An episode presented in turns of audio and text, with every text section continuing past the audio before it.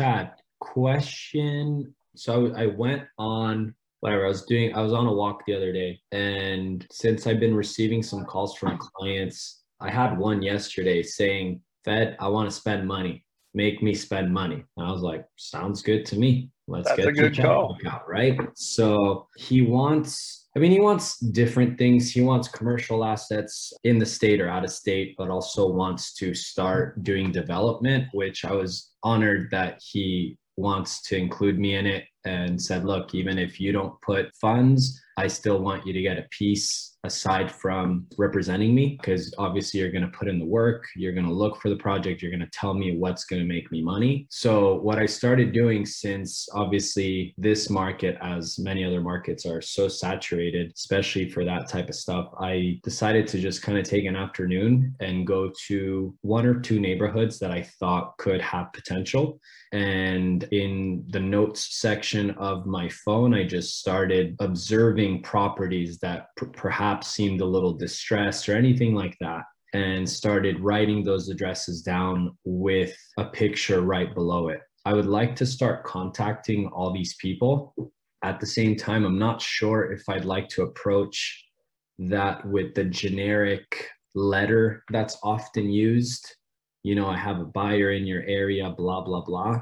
I think I, I now have a list since it took me about probably five days of going out for three hours. I, I put together a list of probably maybe 65 homes that I think could definitely work out, not just for this guy, but for other people too. What would you suggest being the best way of approaching these people what would that content look like in the letter or postcard or anything like that to not appear like the same old realtor who's trying to fool you into i have a client but i don't have a client i actually have people and they're ready to you know some can close in six days some can close in two it doesn't really matter i'm just I know that people, especially in this market, really, I wouldn't say they have one wall up. They have about two or three because of people who are unethical and are, pardon my French, full of. So it's more of a human approach. Hey, I want to help you and help my client and see if we can make it work for everyone. You know, it's not just a one sided thing. And look, if they have representation or if they're attorneys and they can represent themselves, I just want to make it work for everyone. Put money in your pocket, put money in my client's pocket. Make everyone. These are predominantly vacant houses. Is that a fair? They they look it. I've been I've been around a few times now, and I mean, they look dirty. I mean, some. You've got a you've got a good pulse on your market. Yeah. As far as statistics, like Yeah. market conditions. Yeah. So, how much appreciation has happened year over year, like in the last 12 calendar months? How much was that- those homes? in, in that that, neighborhood. neighborhood, let me put it this way if last year they were selling for 2.3 right now they're selling for 2.8 2.9 Okay. because of low inventory So, with real inflation running, clipping on up into the double digits, if you include food and energy, which I'm pretty sure we all need. So, let's Mhm. just use real metrics and, Yeah. you know, not manipulated government statistics.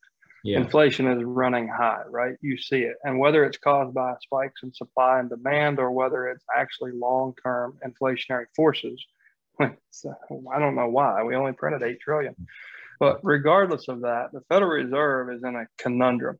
They've already played the, all the cards up their sleeve. They, they're out of tools in the toolkit. They've got rates slammed down to zero. They're buying, you know, junk bonds as fast as they can but now inflation's running out of control. So they're facing, okay, we got to start tapering our purchase, you know, our asset purchase programs, and we've got to start raising interest rates. So what they're staring down the barrel at is they have to do what's right to keep the economy cooled down, which is going to hurt asset prices. It's by doing either of those things, by by by stopping the purchase of garbage debt from companies who should be allowed to actually default and, and be held accountable for their, the way they ran their business. That's going to affect equities prices. That's going to create market sell offs, which is going to take out mid level management jobs first. Like they're going to cut them first, and then you'll see the lower ranked employees get cut. That is going to come through the economy and higher unemployment numbers. Even if that doesn't happen, even if they keep buying junk bonds, they're going to have to use another, they'll pull the other lever and they're going to raise rates. And they're predicting right now that in the first quarter of 22, they'll move rates 20 basis points. If they move rates 20 basis points on a $2.8 million house, how much money does this guy lose? because people don't buy price. The average buyer buys payment. So, what I would suggest is come up with a letter that plays on the strength of the market and run those two scenarios. So, the, the first is more speculative on my part, but you've got a, a global price to earnings ratio, or like our global share prices are, are 142% of GDP. It, it doesn't make any sense. So as soon as the Fed, like if you look at what happened in 2016, 2018, we were just trying to taper the, the purchase asset purchasing from 2008, 9, 10. And as soon as we tried to move that, we collapsed the overnight lending markets. So we couldn't do it. So they're in a conundrum. They either have to raise rates or they either have to taper asset purchases. Either way, it's going to ripple through real estate prices. And so many people like to talk about the supply and the demand, there's this and that the, the supply of buyers came up or the, the demand from the buyers came up because they were handed so much access to easy credit and they're buying payments because rents have gone so high. So if I had, I don't have a crystal ball, but if I had to predict, I would say in the first quarter of 22, we already see signs of it. You see that the prices have already peaked and started a decline. Inventory is rising while prices are going down. What's that a signal of? that's the canary in the mine that, that we're headed back into a corrected market. So I believe that that guy's going to lose several hundred thousand dollars in equity if he doesn't sell. I believe that he's going to pay probably twice as much capital gains if he sells in 23 as he does in 22 because there is a there's stacks and stacks, literally thousands of pages of fullest foolish proposed policy sitting in DC that doesn't serve the American people and it, it threatens a lot of different parts of our economy. So I would play on those economic indicators that if you see them, if you agree with me, you know, our market rose this much year over year. The Fed has to either taper bond purchasing, which threatens public equities, which, you know, threatens wealth levels and, and employment all over the country, or they have to raise interest rates, which raises payments, which means the prices have to come down for buyers to, to actually be motivated to purchase assets and just kind of lay those out. And if they're if they're sitting absentee owner and the money's not really an issue, that's why they're not that motivated to sell. Maybe you can trigger something and be like, holy crap. Oh, on the fourth part was it was the taxation. So their proposed capital gain, and in California, they should be sensitive to that because they're taxed around every damn corner. So their capital gains tax is essentially going to double. Their price is going to come down. They risk cutting the asset price in half just by sitting for another six months. So that would be my approach on those. I would speak to the because chances are it's, it's not the only home they own. It's an absentee owned rental property. They're tired of it. They just kind of emotionally checked out. But if you be like, hey man, why don't you sell at the top of the market before the shit hits the fan? they're probably more likely to listen to that than the we buy houses cash, we close on your timeline, like what everybody else is doing. It's going to show way differently. Yeah. A question actually, if we hover on what you were just saying for a second. So that is the angle that one could take with a seller. Okay. So for those properties. In this situation, I'm also I'm mainly representing uh, the person acquiring the asset. So, from a fiduciary duty to that client, I had an interesting conversation with a developer the other day who communicated to me that apparently, well, well first of all, there's 80, 80, 80 ships stuck outside of the port of Long Beach because there's not enough uh, people at the port that are willing to work and unload them which is significantly slowing down the supply chain. And from that angle, I learned that if anyone is trying to acquire anything that has a chip in it, so whether that be a dishwasher, a fridge, whatever that may be, there could be hold or wait times of up to a year. So from a carrying cost, holding cost to a you know a, a buyer slash developer who wants to acquire an asset and has created a formula where he or she says, you know, it's going to take me X amount of build, X amount of time to do this, X amount of time to do that. If we then have that huge delay in supply chain, I just kind of want to make sure that I communicate that to my client without however, scaring them off. I understand we don't have a crystal ball and therefore I can't tell them that. I would just kind of like to communicate hey, just be aware that there is a possibility of things going slower than anticipated, significantly slower. That's an amazing piece of video content.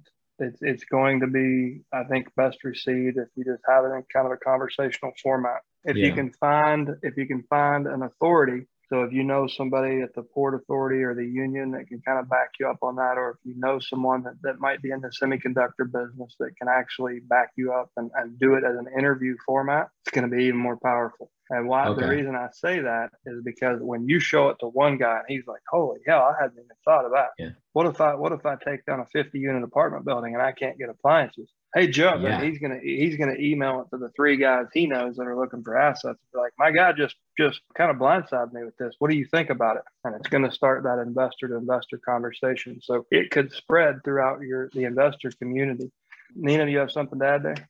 I just wanted to throw out for Federico that I was just looking at KTLA Channel 5 news report from three days ago on the Long Beach issue. And I actually know a friend of mine is a longshoreman down there. And it is horrific what's going on. But the CEO of the port, he provided some clear understanding as to what really is happening. It's the buyer demand has increased. The work from home, COVID really resulted in many people staying from home, buying a lot more online. So the influx of goods for those orders and the need to have those orders in stock for new orders is what's caused this influx of product mm-hmm. coming in. But there's not enough room in Long Beach because Long Beach is one of the top seven or top eight ports in the country for foreign goods to come in. However, it's one of several that have not been updated compared to other ones where it's been given more space more you know the infrastructure of it's been built up. So now they're apparently produced providing a grant for that. They're working the government's working on providing a grant to support helping them build up more space to unload those ships that are sitting out there that have been out there for weeks However, it still is going to, what you said, Frederico, cause a delay. And we have already seen this with lumber, and this is across the board. We saw it with lumber, we saw it with oil, we saw it, well, now oil's changed because they have to charge us a ton for it at this point. But we saw it with lumber, we're seeing it with paint, with other materials. Rehabbers are waiting a longer time to have to get their materials in it's across the board. I ordered kitty litter and it took three weeks. You know, it's just like, it's just happening everywhere. So that does have to be a part of that conversation. If you go to that video, KTLA Channel 5 on YouTube, they have it on their channel. You can find out who the Port Authority CEO is, reach out directly to him, have a conversation with him about it. Thank you so much. Really appreciate that. Awesome. Yep. So, Fed, I was, I, I put a pin in this when you first began to talk. I want to go all the way back to the first sentence. And you've got capitalized, or the first paragraph, you have capitalized buyers looking for assets. So you've been out driving around looking at single family homes. Why? Like, No, are no, they, no. I, are I they, went, I are they went to saying, go. Sorry, go ahead. here, here's what I want you to, I want, I want you to apply this to each of those guys, right? What is their finance strategy? Are they cash? Are they financing or leverage or are they a combination or is it is it equity? Do they have raised capital like third party capital? What is their finance strategy? What is their uh, preferred asset class like based on their skill set and experience? If they don't have any that's also a, an important you know note and what I find is most people are chasing single family home, mobile home parks, or multifamily because it's what's talked about on BiggerPockets. But what you'll find is there are alternative investments. The the ultra wealthy typically don't compete for deals like that, right? They're buying other things. So if you really want to shine, there's ways that you can get paid. It sounds like you have really good trusting relationships where they would actually bring you in at least as a limited partner, maybe a general partner as part of your finder's fee. Like you could gain equity in deals. So would you say these folks are all over a million dollars net worth, excluding your primary residence, or they make at least two hundred thousand a year? Right. So you're dealing with accredited investors. You're looking down here in this competitive landscape where everybody else is picking through deals and you're competing with all the brokers and all the jokers. If you come up above that and start looking in the private equity space, then you get them in the life changing deals. Then you get them in the passive investments. Then you take them away from the risks that you were just about to disclose to them, right? So look into things like buying a, a triple net commercial property in a Delaware statutory trust and, an opportunity zone. There's a fund out there, a family office. They do it with supermarket chain and Amazon warehouses. These are triple net because they're in opportunity zones and because they're done in a Delaware statutory trust. You have layers of advantages. The opportunity zone gives you rapid depreciation benefits. The Delaware Statutory Trust is the only entity that's allowed to do a 1031 exchange as a sponsored syndication. So they get, a, and it's deferment, which depending on what their opinion of future taxation is, they may not be interested in. But presenting them with these alternative investment options that other people aren't is going to mitigate the risk of them getting pinched in a big rehab project or during a price correction or during, during like a rent correction and it'll put them into deals with other high net worth individuals and they may just bring you along as a principal in the investment as your finder's fee if you can qualify. Sometimes you'll have to qualify for accredited investor status as well. But that's the i would look outside of the box on this one. If you've got those well capitalized buyers i believe what i say. I'm really timid. Like I, I wouldn't flip a house if you held with my money if you held a gun to my head right now because I just I, I see the canary seem to have fallen over in the cage a long time ago, and I'm just waiting for the other shoe to drop. So I just don't think it's a wise decision right now. And from from a if these guys are high net worth individuals, they if they're not tax aware, they should be, right? They should be looking for tax advantage investments. So there are investment clubs, there are syndications, there are family office deals, and there's obviously REITs, but those are chock full of fees. Those are retail deals. But by taking them up into that accredited investor status, you're you're taking them out of a, a retail market into a wholesale market. And like, you know, even people who buy multifamily buildings off market in Los Angeles County, they're like, oh, it's off market. That was a wholesale deal. yeah, a wholesale three and a half cap. Sure where with these syndications, you're typically looking like what they're going to be looking at is the internal rate of return. So with the tax advantages, with the accounting, with the, the, the cost segregation, you can like they're actually in the first few years going to get a K1 with a loss on it. Like there's, oh, look, hey, uh, they, they're going to hand a slip of paper to their CPA that says they lost $200,000. Well, everybody knows that's not true. It's it's part of the front end of that. That that's what gets them to a 30 to 40% internal rate of return. So I would encourage you to can like go ahead and do what you're going to do with your list with the single family home list. But when you're looking for assets for these types of buyers, look to move them up the scale as an investor. Like you're down here trying to make them busier as passive investors where they take high levels of risk and they have to be very active to earn the income. If they're high net worth, they're probably interested in earning more, working less, and doing good, right? So move them up into that accredited investor slot, show them wholesale investment opportunities with massive returns. They're, they're certainly qualified. And if you need help sourcing assets, like I have lots of friends who are, are syndication sponsors and, and lots of different niches. I even, I mean, like one of the best investments I've ever made was in a, a like I own a fair chunk of the world's most profitable Bitcoin mine and it's actually a commercial real estate play. We don't hold cryptocurrency. We sweep it, we sell it. So we own electricity and real estate. But it's it's those types of deals that, that most people will never hear of. So be the guy that brings it to their ear and be like, hey, let's get in on this.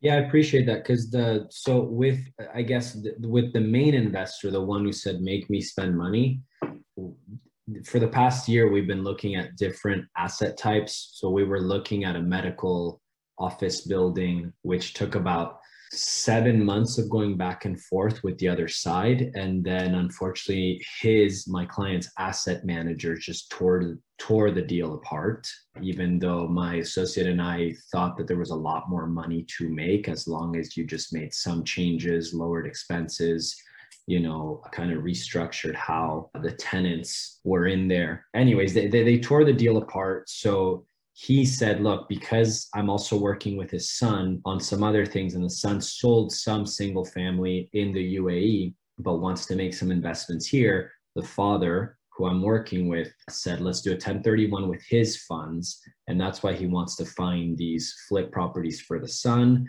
and or uh, multi-unit. So they have they have an active 1031 right now. I'm trying to get it into escrow so that we can 1031 that condo we he already sold one in Dubai. He wants to sell. He wants to sell the one here, and then once this one is sold here, they're going to take those funds plus the father's going to add additional funds, either to acquire something with that money or buy something really big and and do it that way. So the medical space was going to be a completely different transaction because the way he works is he has a certain budget if he goes solo where he puts about 60% down and finances the other 40%. If the budget exceeds that that number, then he has other partners to go in on it. I suggested let's also look out of state to see if there's anything we could do since the father owns shopping centers in Texas. Here in Los Angeles, he owns uh, plazas that have anchor tenants such as Ralph's, banks, all that so stuff. Fed, what if I could show you a way that he could spend money on solar utility installations on yeah. the buildings he already owns and almost sure. double his cash flow? Yeah. So he yeah. can get all the tax credits, all the accelerated depreciation of buying solar equipment, putting it on the yeah. walls and roofs of what he already owns. It'll yeah. burn up cash, which will offset his earned income for the year. Yeah. Yeah. You think he's sure. interested?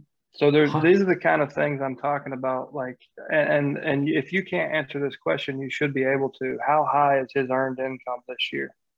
How much has he made? Mm-hmm. Like earned income, not not capital gains. A lot.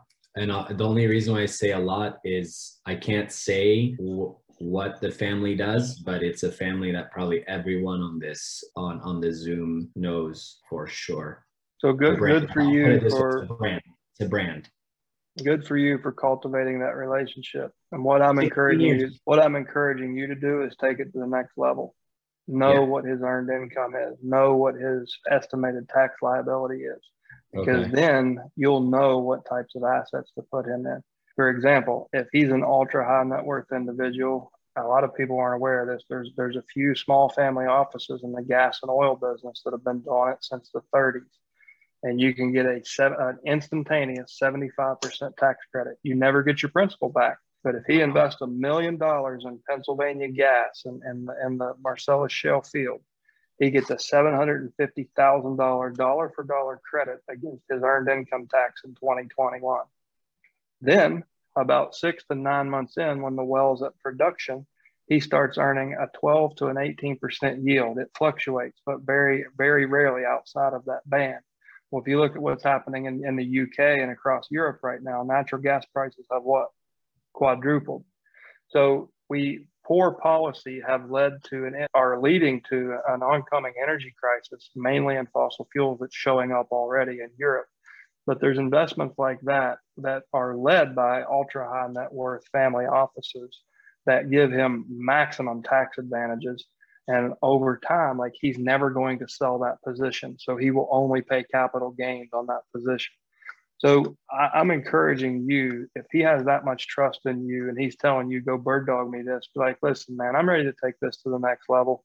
You can stop answering questions at any time. I brought an NDA just for your protection and put a an ironclad non-disclosure agreement with teeth in front of it and let him know the word you mentioned in the very beginning is as as my buyer's fiduciary so like take that to the next level and say, listen, I, am really I'm really challenging myself. I took what you said to heart. I've went and found some alternative assets. I want to start with a non-disclosure agreement to show you in good faith nothing we talk about gets shared with anyone without your consent. And I'm serious about that. And here, here's my role. Here's what I'm going to do for you. Guys, the guys would would die to find uh, you know someone who can source assets like that. It's rare so, and I can help you get into some of the things that I've mentioned. I can help, I can point you to some relationships where you can get connected to those. All of them are real. All of them are things that I'm underwriting right now for my own, you know, as part of my own investment thesis. So that would be my advice is for mainly because of the, just the demographic of the person you're talking about. Uh, move, move him up into the big leagues if he's not playing there on his own. Thank you. I really, really, really appreciate that. I'll, I'll do you want me to email you about that or? Yep. Um, Just okay. send me an email and I'll connect you with, okay. with the right, cool. right, awesome. right opportunity. Cool. Thank you so much. Really appreciate it. Nina, thank yeah, you as thanks. well. Yeah, thanks, Nina. All right, man. Hey, listen, thank you guys so much for your contributions. We always have such interesting conversations here. We we go all over the place. I love it. So thank you guys for being part of this community, for contributing, and for believing in me to show up every week and give me this much of your time. It's awesome. We'll see you next week.